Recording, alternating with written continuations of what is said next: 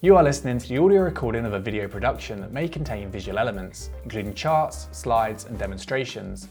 The full video is available on YouTube with more in-depth articles at jamesbachini.com. Lido is the leading liquid staking platform with over 6 billion US dollars of locked assets across Ethereum and Terra ecosystems, and more recently, they've just launched on Solana. My name is James Bachini, and in this video, we'll be looking at how to stake Solana's native SOL token to get a 5.8% APR return on our investment. We'll start by looking at what liquid staking is and why it's important.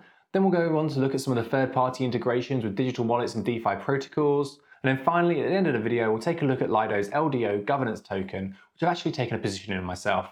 So let's get started. On a blockchain network, which is secured via a proof of stake consensus algorithm, such as Solana, people can run their own validator nodes and they can stake their SOL or their native token as part of a bond on that validator node to help secure the network. In exchange for doing this, the validator nodes will earn a reward which will be a distribution of the native token, much like the mining rewards on a proof of work system like Bitcoin. Now, on some networks, such as Ethereum, for example, you need a high amount of the native token. I think it's 32 ETH, which is the best part of 100,000 US dollars to run a validator node. So, what if you don't have that amount of funds or you don't have the technical ability to set up and manage a node. And that's where Lido Finance comes in with its liquid staking product. It will essentially allow users to deposit funds, the nodes will then go run validators, which will gain the staking rewards, and those staking rewards will be given back to the users in the form of an increase in the amount of tokens in their wallet, minus a 10% fee. So with Solana, for example, the user will deposit the SOL token, and in return they'll get an ST SOL token, the same amount back, so they'll deposit one SOL, they'll get one ST SOL back, and then daily their balance in their wallet will be updated automatically as the distribution of their rewards comes in. So the first thing we're going to need to get started is a digital wallet and some funds. I'd recommend the Phantom wallet for Solana, and we can see once that's installed, it's added to Chrome, we can log in, and we have just under one Solana, 0.83 Solana here, which we can use for staking.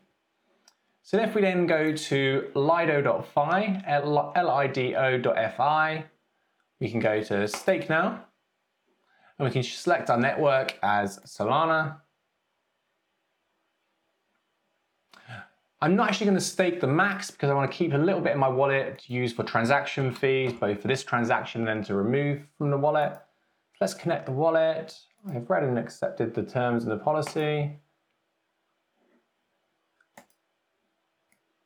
There we go, it's connected. So I'm going to stake 0.5 Solana.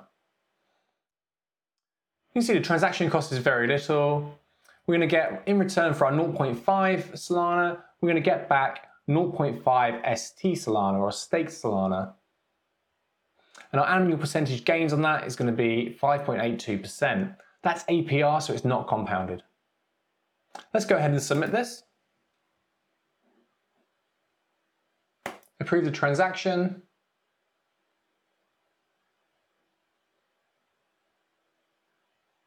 And that's been successfully staked, and we can see that transaction on a block explorer like Solana Beach. There we go. And if we go into our Phantom wallet, you can see we've got Lido staked Sol 0.5, we've had 0.5 uh, taken away from our Solana balance. If at any time we want to unstake our Solana tokens, we can go to unstake, put the max amount in, click submit and confirm the transaction, and that'll turn our ST Sols token back into Solana. Bear in mind that with any DeFi protocol, there are some risks involved. The main risk here, I think, being smart contract vulnerabilities. The main code that has been audited on Lido Finance is actually written for Ethereum, and that wasn't directly portable over to Solana, so they've had to write new contracts for the Solana pools.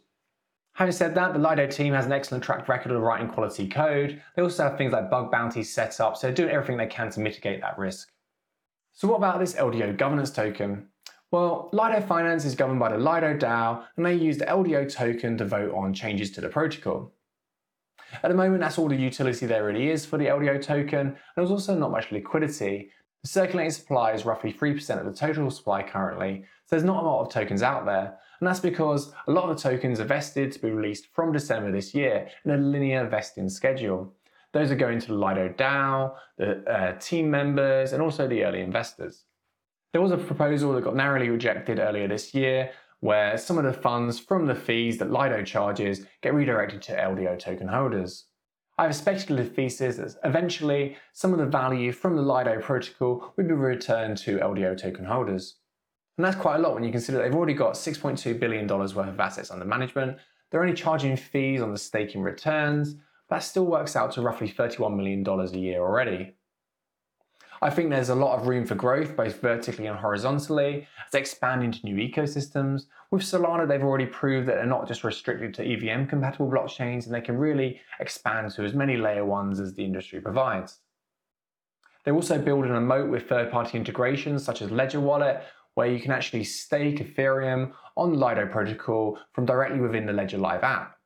Alongside this, STETH and other Lido state tokens are being more widely accepted as collateral on DeFi protocols, meaning that yield farmers can stake their assets and then also use those state tokens they, they get in return as collateral to go and do other yield farming strategies. And that kind of brings together the Lego bricks of DeFi and it gives Lido Finance a competitive advantage in that area. On the 5th of September, I allocated a small amount of roughly 1% of my digital asset portfolio over to the LDO token I think that a lot of the focus over the next six months is going to be on Ethereum's move from a proof of work algorithm over to a proof of stake algorithm. I think that's going to shine the headlights on Lido Finance and how users can gain a yield on their layer one assets. However, having said that, I think it's a really high risk punt because the volatility is going to be high because the liquidity is so low currently, and who knows what will happen when the invested tokens get released in December this year. So that's Lido Finance and how to stake Solana's native SOL token to gain a yield on your holdings. I Hope you've enjoyed this tutorial. There's more information linked to in the blog post in the description. Don't forget to hit the like button for YouTube algorithm. And if you're interested in learning more about blockchain, then subscribe to the channel for updates. Thank you for watching.